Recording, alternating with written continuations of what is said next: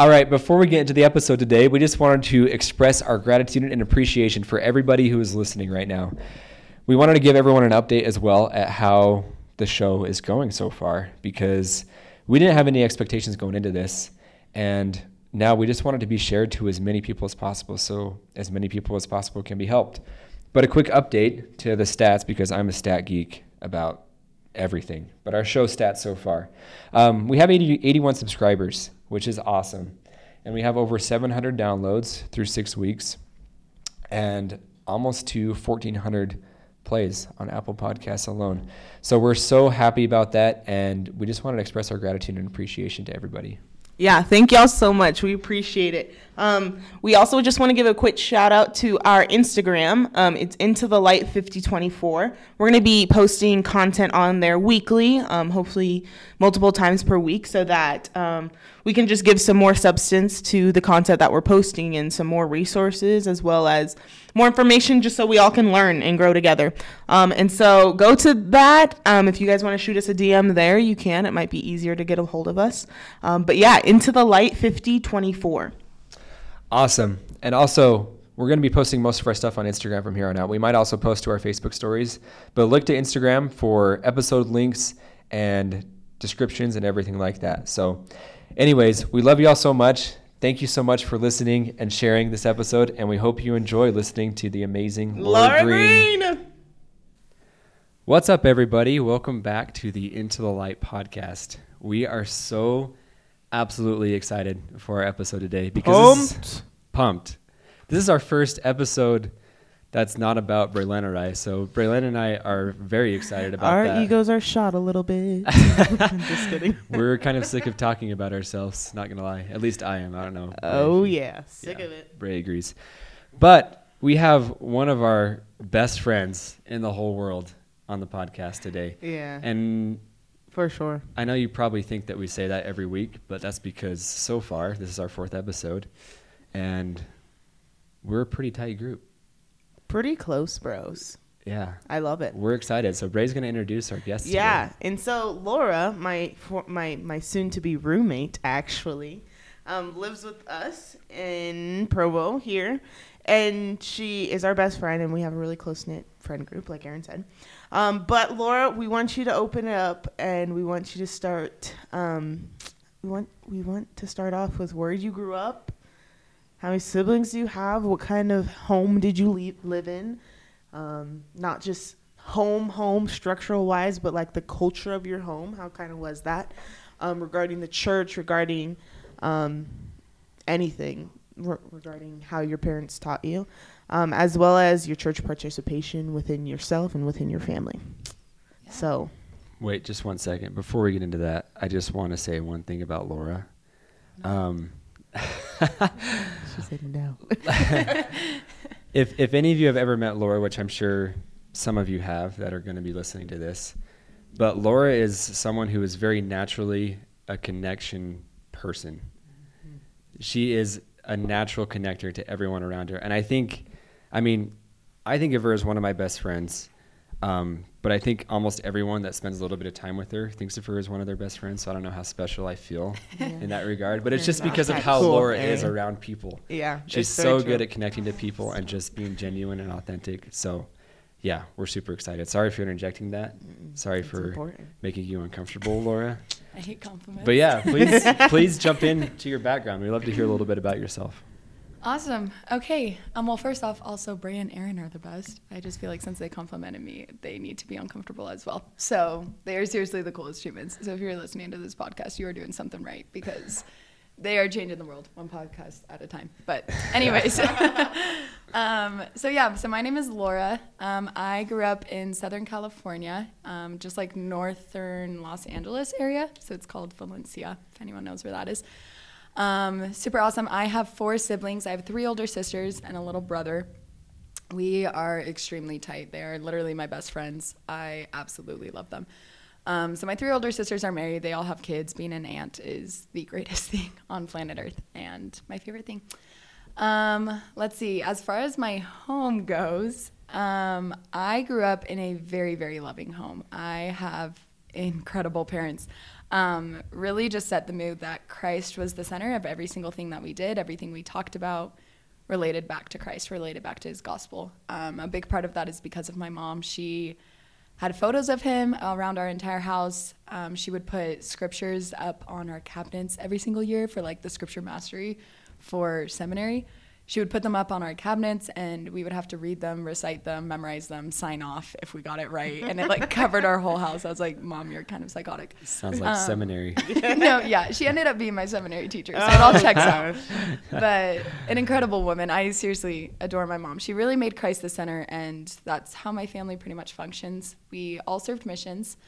Um, we're all still active in the church. We love the church. The gospel is one of the many conversations we always have with each other. We're either talking about Christ or the Dodgers, and that's pretty much it that we talk about. Which only two important things in the world. Exactly. uh, that's arguable. if it's okay, uh, where did you serve your mission, and how was that experience like?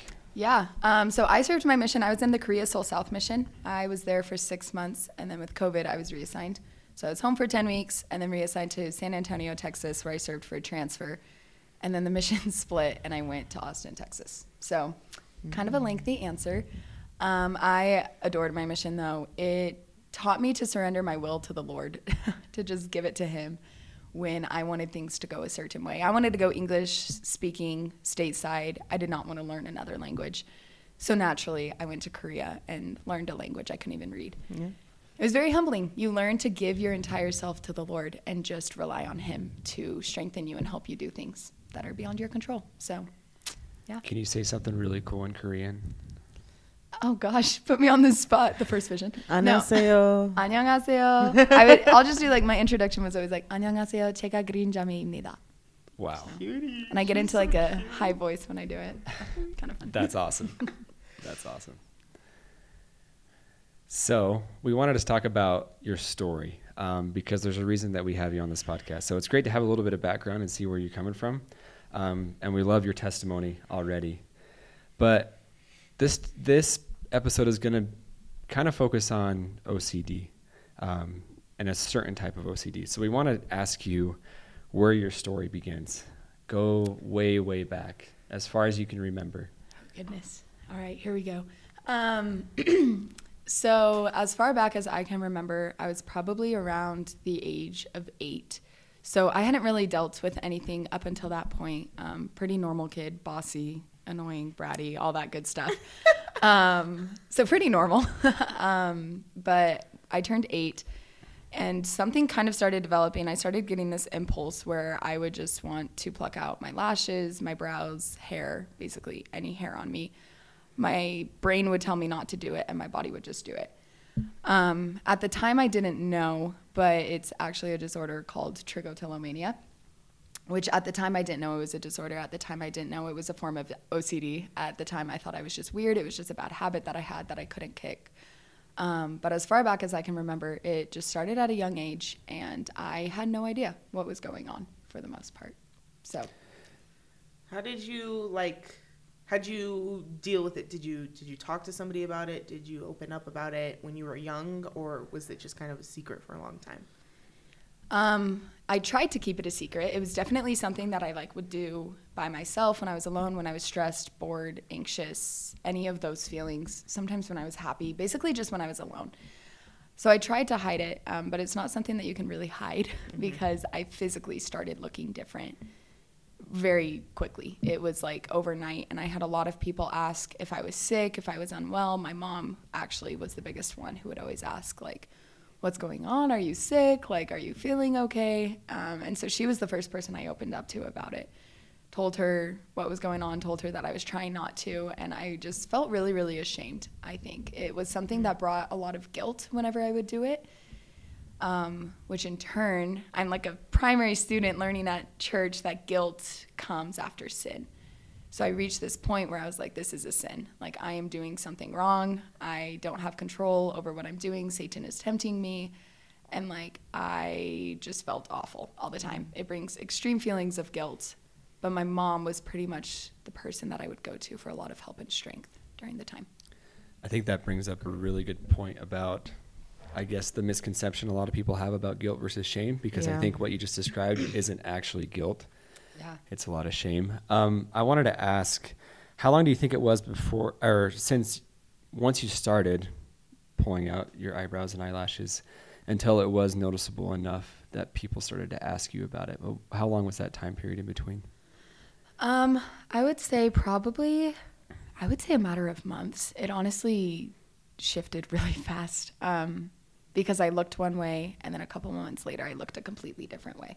And so it posed a lot of questions at school. I had a lot of kids just coming up and asking things, and it wasn't meant to hurt me, and I know that. It wasn't meant to come up to me and like bully me or Be mock rude, me. yeah. But it was words that have stuck with me, words that were just like, oh, what's wrong with your face? Or like, why do you look sick all the time? Different things like that. So it didn't take long um, before people noticed because I'm going to be honest, I looked like a completely different person. And you're talking, this is around like eight, nine, ten years old, elementary school age. Yep. Yep. So Okay. eight, nine, ten is probably where it started. And and if you think about your the perception you had of yourself when you were seven years old compared to the perception you had of yourself when you were nine and you were being asked those questions, what was that difference like? How did you how did you feel about yourself and your own confidence level? Oh boy, it plummeted. if I'm being completely honest, Yeah. um, I went from being a pretty, I mean, a seven-year-old. You know, I had the whole world in my hands. I thought I was the coolest chick on the block. Um, and then in a matter of years, I just had absolutely no confidence in my physical appearance, um, which was really hard. I have beautiful siblings, a beautiful family, and people would tell me I looked like I was adopted. I looked like I didn't belong in the family and I just didn't look like my sisters, and that was so hard for me because I was like, but they're beautiful. I want to look like my sisters. Um, so my confidence just was completely shot. I did not really think anything of how I looked physically. Yeah. I know about you, but between the ages of like eight and ten is when girls usually Ah. are like either developing pre puberty or like have more awareness of boys and are like, Yeah. you know, insecure about like what they look like or like, no, mom, I don't want to wear that. I want to wear this or something. Yeah. You know what I mean? No, for sure So. I feel like that's like a prime age that Yeah. that could have happened to you. And how how did your mom how did your mom react to other people saying things as well as like what did she do initially? I think I didn't really tell my mom what people would say. I Mm. think it just brought light to it. I hated talking about it. I hated addressing it. I hated having conversations with people about it. So I like would push that off as much as I could. But my mom's my mom, and she knows me better than anyone. And let me just say, she was 100% my rock. Like I could not have done it without my mom. She would look at me every day and say, I can do hard things. I can do hard things. And we would repeat that over and over and over. And I was like, hey, I can do hard things. And she would come up with a lot of like different methods, different things that we could try. We tried painting my fingernails red as like a stop sign um, so that when I would start going for my lashes, I would see it and try to stop. We would put socks over my hand at night to try to help me. She would make little bets with me where it was like, if you can go 30 days and not do it, I'll take you to the American Girl doll store and we will go and we will celebrate. And we did it. I went 30 days. I didn't do it um, because she had read that that's like about how many days it takes to kick a bad habit. Um, so we did that, and it just felt like this ongoing cycle because those 30 days would end and it would just like rush back and it would Yeah. all come. So at this point your mom it was more of like it was more of a bad habit than it was a disorder, right? Yeah. Well, Yeah. like I mean I didn't even know what it was until you talked to us about it. So Yeah. okay, that's what your mom was perceiving at that time as well. Yeah, and she took me. I remember kind of. She tells me more about this, but I remember going to a doctor at one point, um, and my mom had a very, very strong impression at that appointment to not put me on any medication because they wanted to put me on um, like antidepressants and all of that kind of stuff, which is awesome and totally works for people. And I like completely support modern medicine. But my mom got a very distinct impression: don't, um, don't do that. And she told me later on in life she was reading in the scriptures one day and praying about it and struggled. It's like this broke my mom seeing me like this because it broke me and Yeah. you know our hearts are connected and all that. And she was reading the scriptures one day and it talked about the resurrection and how not a hair on their head will be lost. And it brought my mom to tears and she realized this is out of my control. This isn't something I can do. This doesn't change who Laura is as a person. It changes how she looks, but it doesn't change her. Yeah. So, That's that's powerful. That's powerful. If it's okay, I want to dive a little bit deeper and talk a little bit about the patterns that you notice with yourself. Um, when did this behavior, I guess, get reinforced, or at what times of day, or in what moods did you find yourself acting out like in the trichotillomania behavior? It was mainly at night um, because it was dark. I was alone, so I couldn't see, and I could just do it. It was never around people um, unless I was like super, super anxious or super, super stressed about something. It would kind of come out, but it was usually by myself at night um, in moments where I felt extremely anxious or if I was bored, also. Um, just any of like those kind of negative feelings, it would really come out. And it's interesting because part of actually trichotillomania is right after you kind of go through like a sitting of doing it because it would come in clumps more than just like randomly throughout the the day. It was like a session, I guess you could say, just like one blocked off time. And immediately after that are those feelings of guilt or shame. Like you immediately, right after that, regret everything that you just did. Um, so it was mainly just moments in isolation when it would act up.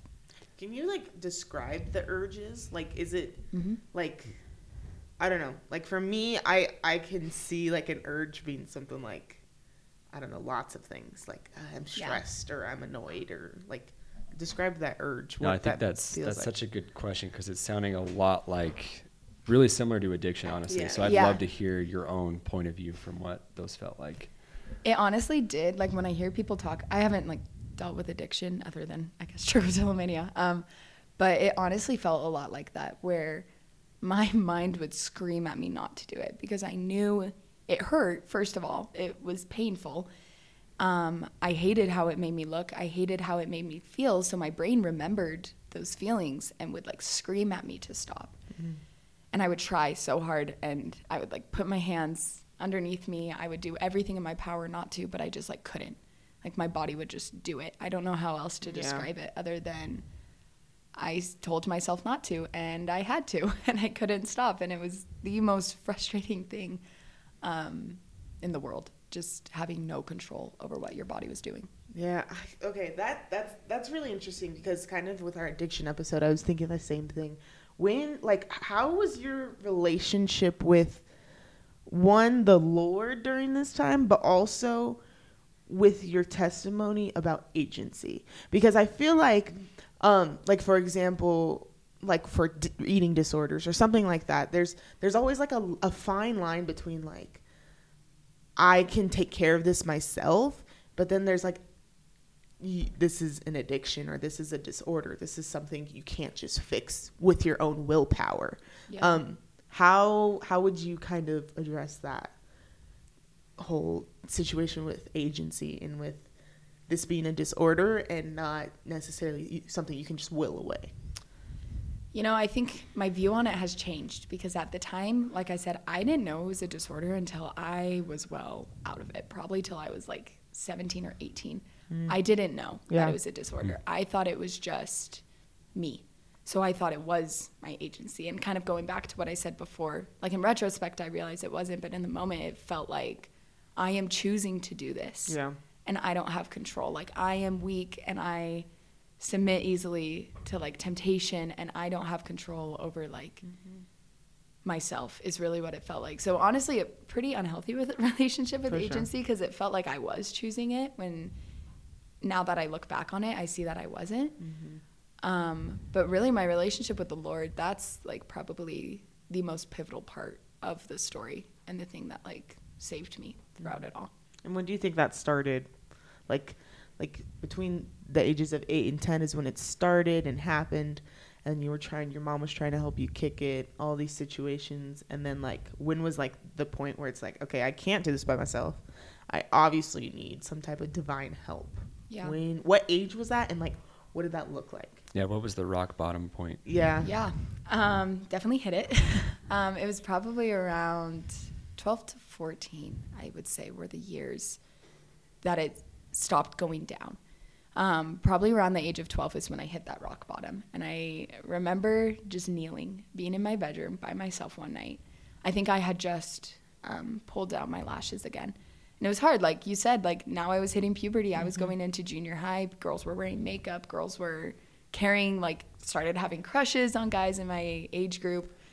And I remember just hitting the ground one night and sobbing.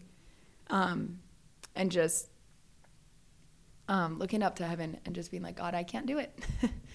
I was like, I physically cannot do this by myself. I have tried. I have tried. I have tried for years. I have tried. Um, and basically screaming at him and just saying, I can't. So don't make me do it by myself anymore. Um, and to be honest, it was really cool to see the miracles that followed right after that. I don't know exactly what happened. I don't think I could exactly describe what happened other than Christ took me, he put me under his wing, and he changed me, and it went away. Like the impulsions stopped, um, which was crazy. It was something that I never thought I would ever experience in my life. But when I turned it over to the Lord, it went away. That's that's incredible. I want to spend just a little bit more time on this, what I feel like is this battle of agency, um, Yeah. because our heavenly Father and our Savior are all for agency. That is one of the most key things about the plan of salvation. Yeah. And the adversary, Satan, is all about taking away that agency. Yeah. And so I'd love to hear both your thoughts on this, but I feel like I'm seeing a little bit of a theme when it comes to addiction. Addiction is taking away agency through brain chemistry, through a physiological change. Mm-hmm. And I feel like while I'm not that, I guess, experienced when it comes to mental health disorders, whether it be OCD, anxiety, depression, or that kind of thing, I'm I'm beginning to think that it's a lot of the same thing. Where through these different disorders that we don't voluntarily get into, For sure. I think Satan takes away our agency. Yeah, what are do you have thoughts on I that? was I was thinking kind of more of like like my story as well I feel like can really play in like sexual abuse even has a role in agency like what am I choosing versus like what am I being forced to do and I think that's the same with addiction or any type of disorder is like that line between well what do what like I, I don't really think we can distinguish that line if i'm being honest. Like i think it's definitely like a personal situation every single time. Um but i think that the only way we're even able to distinguish that line is like to understand where we're at and where we want to be like truly our true intentions and what's like actually happening. Because i feel like that's that's kind of the line of like what is what what do I really want versus what is actually happening in reality if that makes sense? And I don't think that's just straight out of willpower or straight out of trying to get out of it. But I don't know. It's an interesting kind of narrative the switch between the two. I Well, I haven't think- really thought about it till right now I'm not gonna lie. no, no, no. I think I think you make a great point because the first step in the 12-step program for addicts, whether it be sexual addiction, drug addiction, alcohol addiction, anything like that, is admitting your own powerlessness, Mm-hmm. which could be seen as the ultimate sign of agency, is choosing to submit your will to a higher power and admitting that you aren't physically able to overcome something, which I think is a choice that you make. The ultimate sign of awareness and the ultimate choice of agency. Yeah, because then it comes down to humility and what are you willing to admit that you can't do by yourself. Yeah. I don't. That's deep. it's a power. That's a powerful principle. Well, I wanted. I think because I've noticed a, a pattern as well when it comes to addicts or anything like that is that that moment of turning your will over to God, and just recognizing how powerless you are over something. And I think I experienced that in myself, um, fighting addiction and just getting to that point where you have nowhere else to turn Yeah. but I've also feel like I've experienced that that moment where you don't feel the urges or you don't feel the temptations as, as much Yeah. anymore. So I think that's so interesting when it comes to your story. Yeah. So from your spiritual kind of God, why do you doing this? Blah blah. blah I hate my life type of thing. You had this. I feel like that's how kind of summed up for me. Um, is like, where did the progress come from there? Like, you said all these miracles happened, but did you change anything? Did your mom change anything? Did you guys have a different outlook on it now that the Lord was kind of a huge, even he probably was a huge role in general. Yeah, yeah. Um, just because of the nature of your fabulous mother, Cynthia. um, but also like what Shout out to Cynthia. Shout out to Cynthia. We love Cynthia. so adorable. Um, like, what was that progress step looking like after you kind of just had that hit rock bottom moment? Because I feel like it'd be different than what you did before, oh, right? yeah. Okay. Because I think what I did before, and this is still a lesson the Lord constantly teaches me, is I like control. And I think a lot of that mm-hmm. stems from Yeah. everything I experienced as a child is like I didn't have control. So when I don't have control over situations, it really freaks me out. Mm-hmm. So when I was little and before I kind of hit that rock bottom, I just wanted control over the entire situation. It was like, I need to do this. I need to figure out what to do. I need to come up with methods, ways that we can stop this. And I think my mom was kind of in the same boat with me right there. Is we were both kind of in this stage of like, we have to figure out what we're going to do. Yeah. And I think after I hit that point where I gave it to the Lord, I think my mom hit a very similar point. Like I mentioned before when she read read the scriptures. I mean, she probably hit that point well before I did because she's much more mature and smarter than I am. So she reached that before I did. Cut did. yourself some slack. You were like 12 years old. Yeah. Yeah. yeah. yeah, to be fair, I was I was young. Um, but I think when I finally hit that point too, we realized we need to stop taking control of this and we need to give control to the Lord. We need to stop setting boundaries on what he can do. We need to stop thinking that he can't perform miracles. Like Christ raised the dead. Like mm-hmm. Christ made the mm-hmm. blind to see, the deaf to hear. He did all these beautiful things and why do we put him in a box and limit him and think that he can't do that Yeah, now? There's no logic Like, needed. There is Yeah. no logic needed. There is no perfect method that we had to follow in order for it to go away. We mm-hmm. had to say, Christ, heal me. Mm-hmm. Christ, enable me. Christ, give me the power to do something that I physically can't do.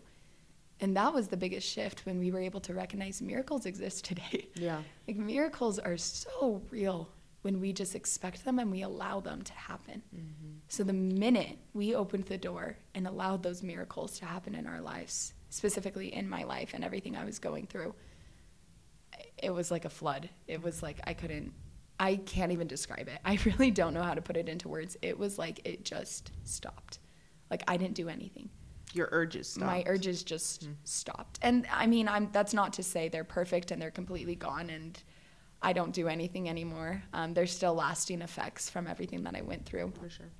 but the urges stopped and beyond that he blessed me um, philippians 4.13 is like one of my favorite scriptures and i know it's like everyone's favorite scripture and like everyone has it everywhere but Tim Tebow.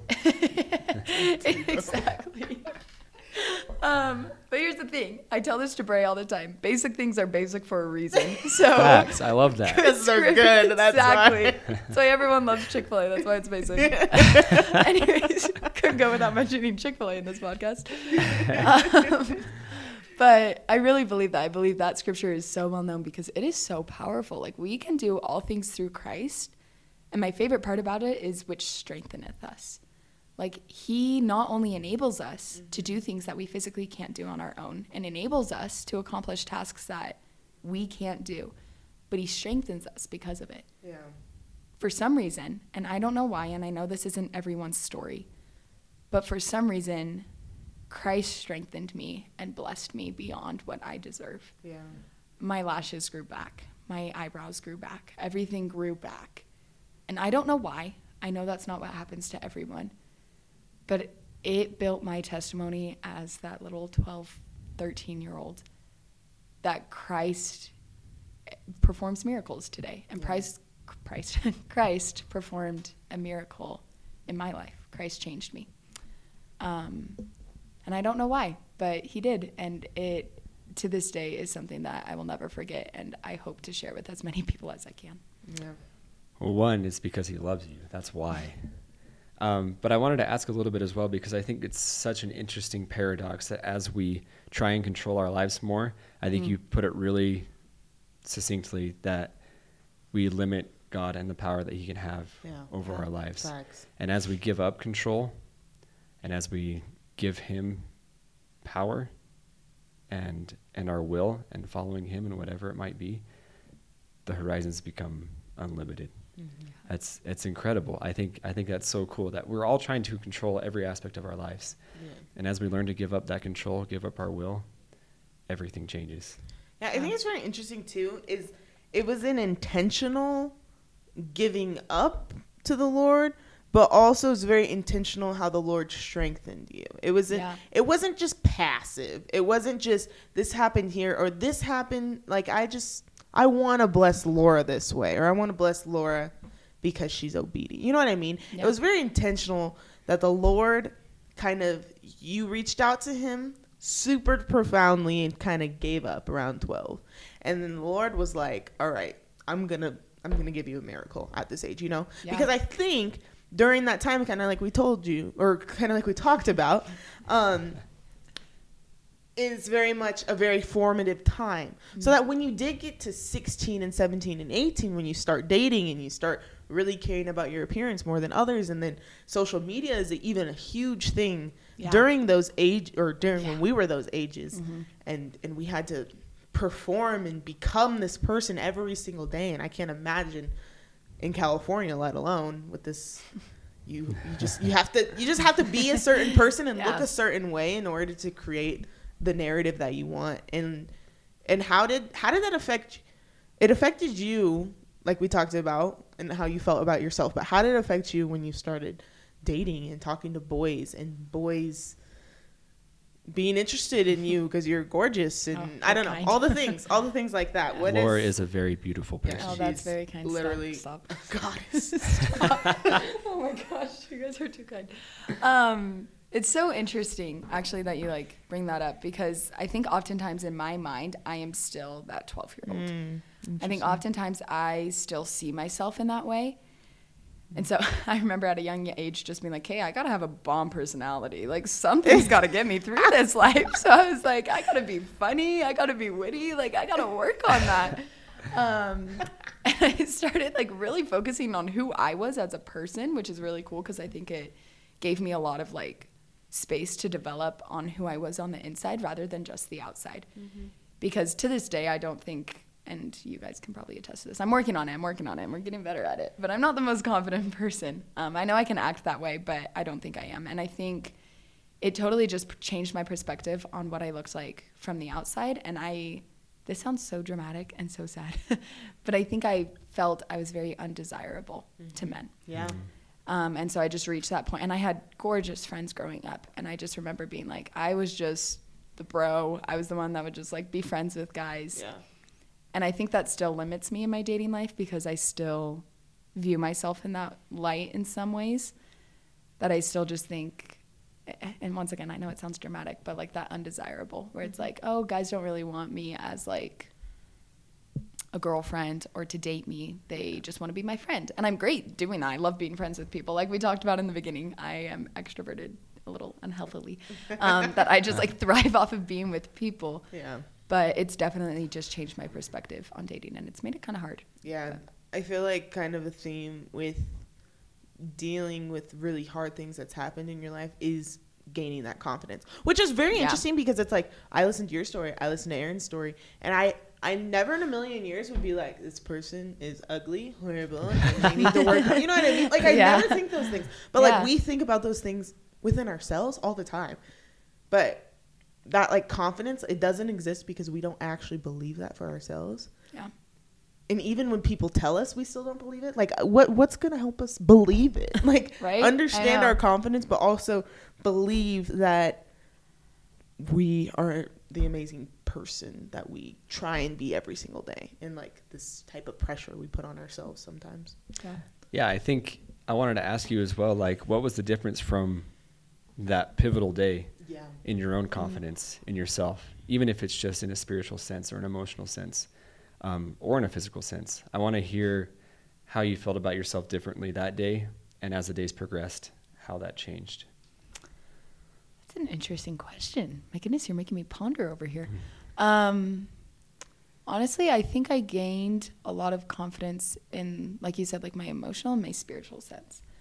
One area of my life I know I have confidence in is my spiritual area of my life, I guess you could say. Like, I love my Savior. And that is not ever going to be taken away from me. No one can ever tell me otherwise. Nothing can ever make me believe otherwise. No matter what I go through, what he sees is worth or sees is something I need to go through in this life, I know it'll be for my good. I have so much confidence in him and his love for me.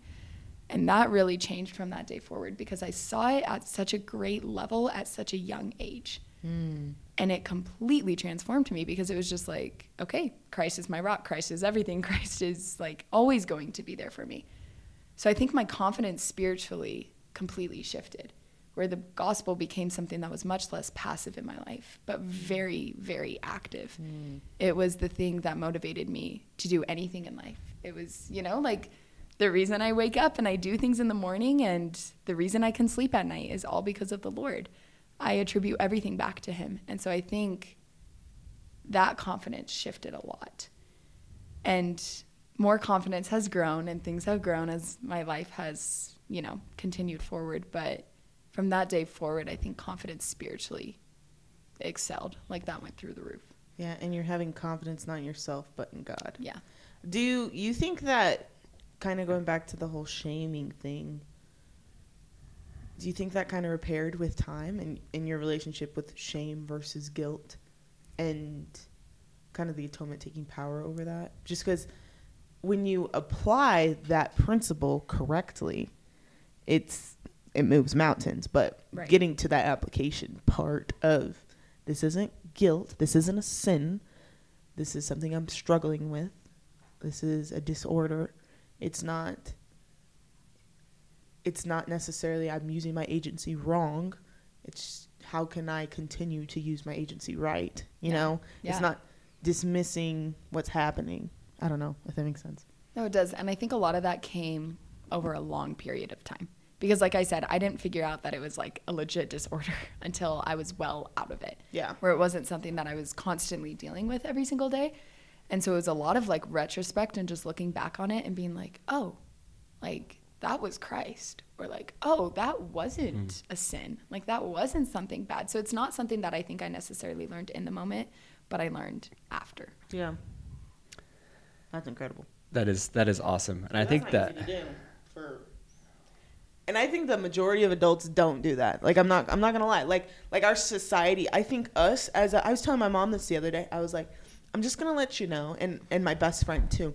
She's not um, an active member of the church, but I'm like, I'm just gonna let you know, like the reason why I have so much faith in this church, one and two, in like it continuing and in being what the Lord has prophesied it's gonna be, is because of like my friends, because of the people I surround myself with, and how they apply the principles of the gospel, and they Yeah. do it in a way that's correct. You know what I mean? Like I, I think there's a lot of people who apply the principles of the gospel with really, really good intentions, but mm. don't apply it Yeah. in the best way. Maybe is how I should say it, not correct or in wrong. the healthiest way. Yeah, the healthiest way, the, a way to so that we can progress and become better. And I, and I think that's a societal problem too. Is like us as human beings, even adults, not like having the willpower to change. And I just think our generation, especially in the church, are just like, all right, let's change. Like, let's Yeah. freaking be better because I hate sucking. Right you know what I mean? I don't know. That's a great point.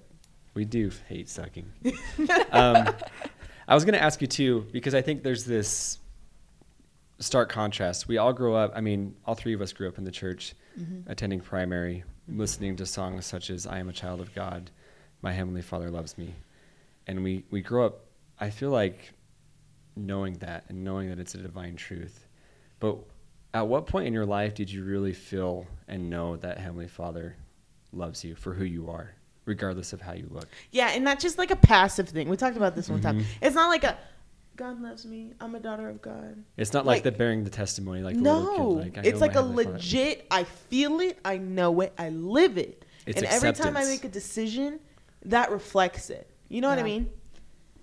Honestly, I think it was at that pivotal point um, that we've kind of talked about, and I couldn't tell you the date. I couldn't remember exactly where I was, but I just remember a lot of really strong feelings. I also remember um, this is kind of a random story, but music has always spoken to me. If you two know this, I love music. I have played music my whole life. I just music is like my life. I'm excited to be your roommate and to wake up to this beautiful like Laura is insane on the piano. piano like Mozart thing. It's Stop. gonna just put me in a great mood every Way day. too many compliments today. It's making me uncomfortable.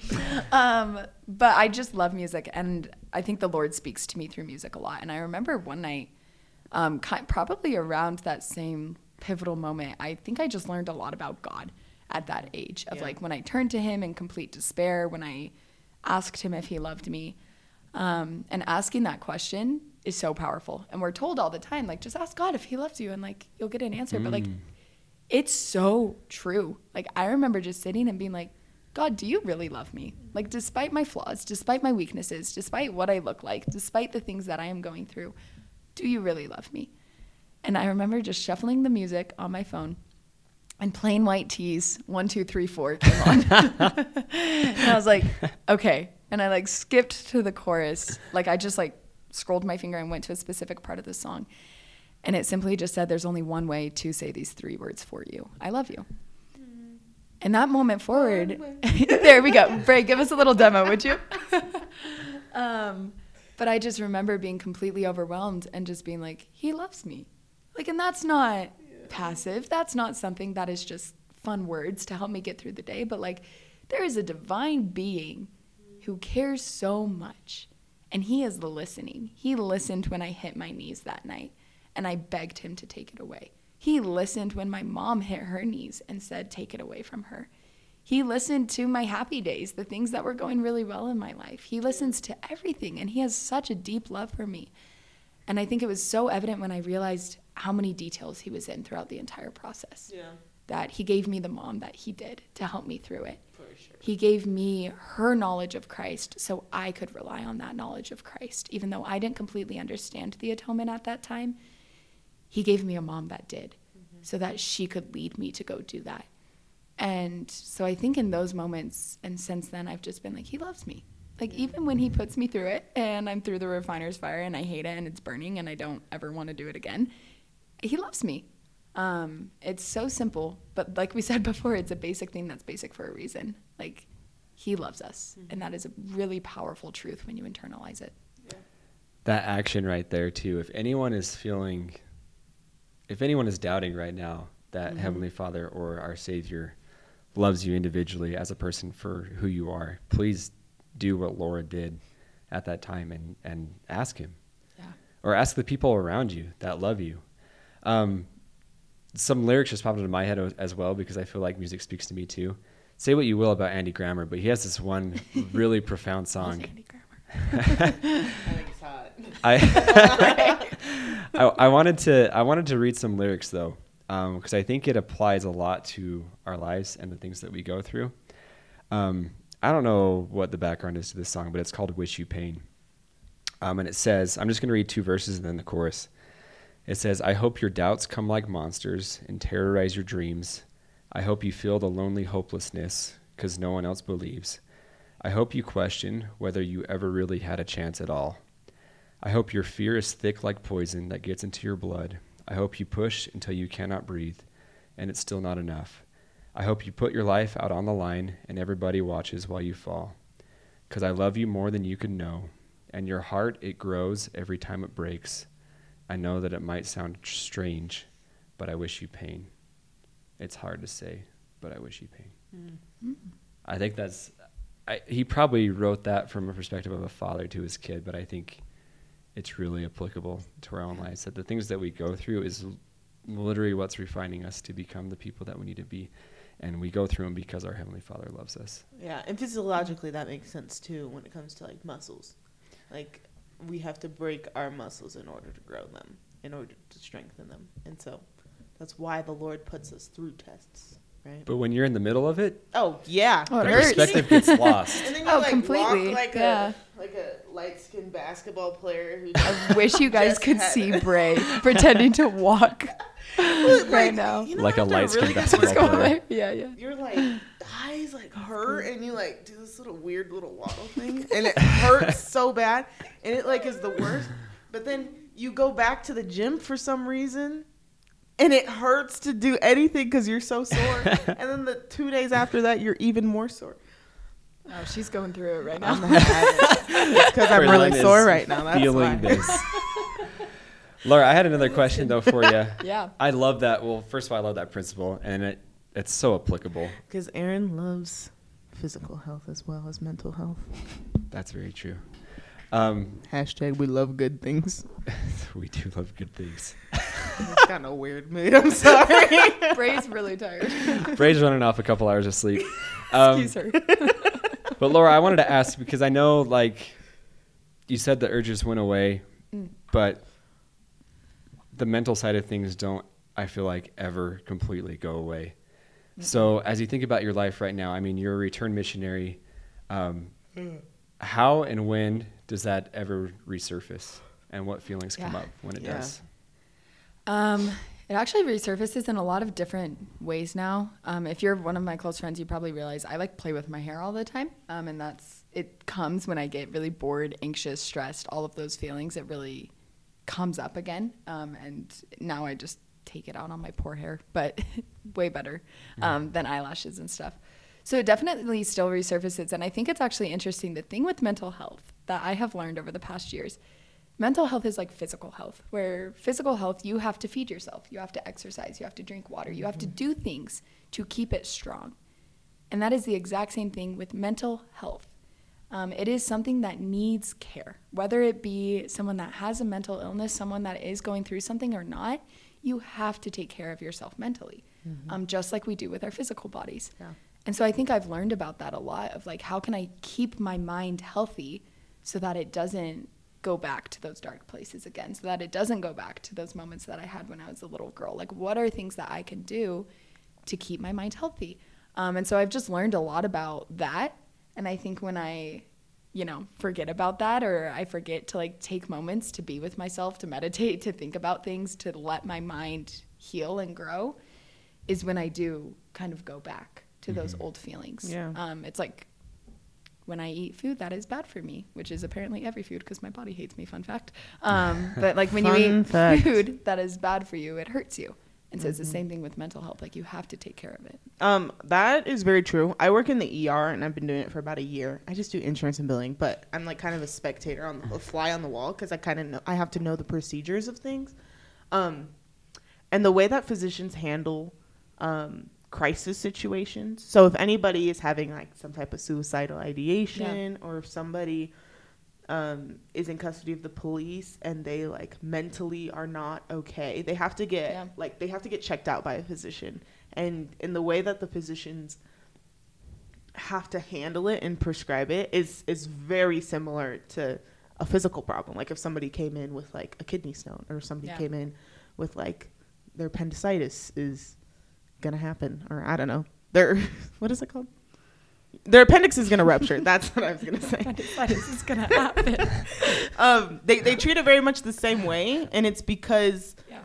it's because it is they had they have to treat it with with medication. They they have an action plan before they're discharged. They they have to take these steps if they need. They have to be admitted into the hospital and get looked at for longer. You know what I mean? And so I think I think with time, which is kind of really good, especially in our society right now, we have a really good focus on mental health and like getting better. And Obviously, we can be better, but I think I think that's becoming less of a taboo thing Yeah. like at least when we were all going through our situations i feel like it was pretty Agreed. taboo Mhm. was mental health in, a, in in addressing it in a physical manner but um i want to ask you if somebody say your daughter or say a really close friend is dealing with trichotillomania what would be like your best advice to Mm. like help them out of it one but also save their confidence while going through it Mm, I love that. Yeah. You know, that is a very good question. Um, because I think something that's really interesting is trichotillomania doesn't really go away. I don't know why, in a lot of forms, it did for me. And I'm not saying that that's going to happen to everyone. We learn from the scriptures that sometimes the Lord heals and sometimes he doesn't. yeah Um, like we look at, I read that a quote once, and it's really long, so and I don't know where it is, and it's gonna take me too long to find it, but it's something along the lines of like, for every um, like Shadrach, Meshach, and Abednego, there's an Abinadi. mm-hmm. For Yeah. some reason, struggles. the and- Lord yeah. saves people from the fire, and other times He makes them go through it. And the biggest thing I think I would tell people is don't do it alone. Like you don't have to be by yourself in this. It's not something to be shameful for of. Like look towards other people. Be there for other people. Let other people be there for you. Let other people help you. Um, don't try to do it by yourself. Rely on your savior. Re- savior. Rely on your friends. Like those are the people that are going to help you through it. And I think that's one advice I would give them. And I think as far as confidence goes, you are so much more than your appearance. Yeah. and I know everyone says that, and I know everyone talks about that, and that is a great thing to hear and a harder thing to internalize. Mm-hmm.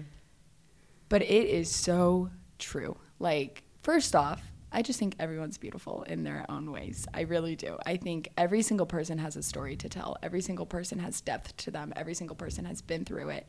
And that is shown in your outward appearance. For sure. And if you're a good person on the inside, that beauty will radiate radiate out of you. Yeah. Like I'm sure everyone can agree, agree. that the more you get to know a person, they become more or less attractive in your eyes. Yeah.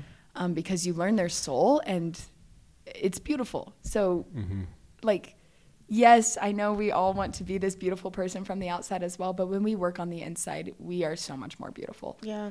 And God sees that. And that's the person that matters. Like in reality, I would rather think God like I would rather God think I was beautiful than anyone else. Mm-hmm. I would rather him think that I am, you know, just all that in a bag of chips than anyone else. So I think the biggest thing that I would say is just work on like you. Work on you as an individual and as a person because that is so much more telling than anything from the outside. Yeah. I also think spiritually too. Yeah. Like, if you're spiritually working on yourself and killing it, like You glow. you glow Yeah. and you feel great. And I, I, I agree. I think there is this weird obsession with bodies in this world today. I, I was like thinking about that when I was on TikTok the other day. I was like, it's just weird to me. I don't- like, Hypersexualization. yeah, it's Yeah. just it, it got to a weird point for me because I'm like, I don't like it's just so weird that you're so obsessed with how you look Mm. That it doesn't matter what you are on the inside. Like you Yeah. have nothing more to you than, than than what you look like. And I know that's not true of th- of the women and men who, Yeah. who perceive that because I think they really probably are struggling on the inside as well. Yeah. but I think 100%. I don't know. Having that perception just makes other people who are trying to not have the perception of themselves become more prevalent and I think it's it's an epidemic within our society. That's very hard, but I mean, unfortunately we have social media that broadcasts all of that. Yeah. For real. Um, as we wrap this up, I, I just have, I think we just have a couple more questions. But I wanted to get practical really quick because you talked earlier about things that you do nowadays that keep you out of that dark place, at least for the most part. And I think that's really an important thing to hit on. Um, so if you wouldn't mind sharing, what are some of those things? How often do you go to them? Um, and what's what's the process like? Yeah. It's a lot of different things, if I'm being honest. Um, some of them are like those temporal things, those temporal things that call me, those temporal things that help me. One of them being the piano, another being like art, that kind of form, another one being sports, another one being people. Like just finding those things in my life that bring me that joy. And when I feel like I'm going into that dark place or I feel like I'm starting to enter into that world, turning towards those things that I've previously decided make me happy like writing a list even like having like a physical list of like these are things that will help I love that. and in that moment being like i don't want to do any of those things but being able to look back at that Yeah. list and being like okay i know this helps so i'm gonna go play the piano or i know this helps so i'm gonna go hang out with bray and aaron you know like just figuring out those things that help and relying on those during the time is one of the things and then I would say the second thing, and I probably have said this so many times today, but basic things are basic for a reason. And I think primary answers are primary answers for a reason because they are powerful. Reading scriptures, praying, going to church, participating of the sacrament intentionally, like consciously taking the sacrament every week. Yeah. Those simple answers are simple for a reason because they help so much. Like, we do not give enough power to those simple answers because those are the things that drive us. Those are the things that For help sure. us. Those are the things that motivate us to go every single day. And they're the hardest Are things those. to do because they 100%. help so much. It's that same thing where sometimes we have to write a list, and when we don't want to do them, we have to look back and be like, no, that helped me. I need to do that because that helped me. And it's a daily conscious effort to keep yourself out of there. It's not something that I can only do when I'm in a dark place. You have to do it when you're in light mm. places too. Yeah. Because then when those dark So you places them with come, good things. exactly. And you don't have to find the light when you're in the dark because you're already there. Yeah. You're clinging to it, you're focusing on it. Mm, so when I the like dark that. comes, you don't have to find it. Laura, You know where to go. that is Okay. freaking gold. Oh, stop. That's that's so good, and I want I want everyone. I mean, literally is perfect. that honestly, honestly, anyone, this doesn't only. I mean, and I'm. This is very obvious. This doesn't only apply to people that are struggling with OCD or trichotillomania, but everyone goes through dark times in their life, Mm-hmm. and sometimes it's a pattern, and sometimes we can notice that. But just like what Laura said, if you're conscious about, I love that idea of making a list Mm-hmm. and finding the things that make you happy, finding the things that make you feel fulfilled, and doing them consciously on a Yeah. daily to keep you out of those dark places. It's not going to work 100% of the time, but that is tried and tested and proven. yeah. I mean, look at you now. Oh. That's it's It, it shows. It Yeah, shows when absolutely. you do those things, you put them into practice. It's not just a good idea, but let's No. freaking do it and Yeah. let's grind, let's struggle, but let's also continue the battle. It works every time, It you does. know? you Yeah. don't wait till you're in a dark place to do them either. Yeah, that's cool. It's it's prep. it's preparization. Thank you. Exactly. Thank you so much for sharing that, Laura. Yeah. Um, Yeah, let's do our last question. yeah, we want to do our last I'm question. ready for it. um, so Laura, our our show is called Into the Light, and for each episode, um, that is our goal.